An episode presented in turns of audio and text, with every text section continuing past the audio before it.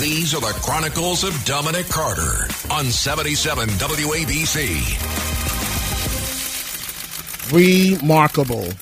Dozens of asylum seekers, migrants, illegal aliens, whatever you want to call them, they're battling freezing temperatures while sleeping on the sidewalk in the East Village for a chance at getting back into New York City's overwhelmed shelter system. And this is continuing. And now we're hearing the latest news. You know, uh, the last time it was picking up their dry, the cost for their dry cleaning and uh, cleaning their clothes. Now the city is shelling out hundreds of thousands of dollars to bus some 200 asylum seeking kids, 200 kids from the isolated shelter at Floyd Bennett Field.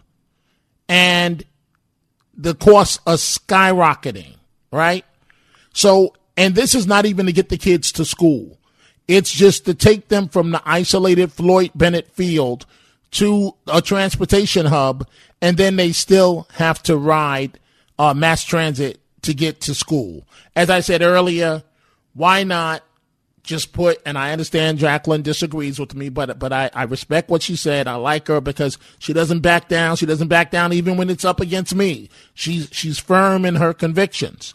And but my point is, why not just put a a, a satellite school for the different grades? Uh, right, you did it in Guantanamo Bay. You've done it in many places uh, for for for the kids to leave them there, leave them there and so we're not hit with $600,000 just to get them to the train station.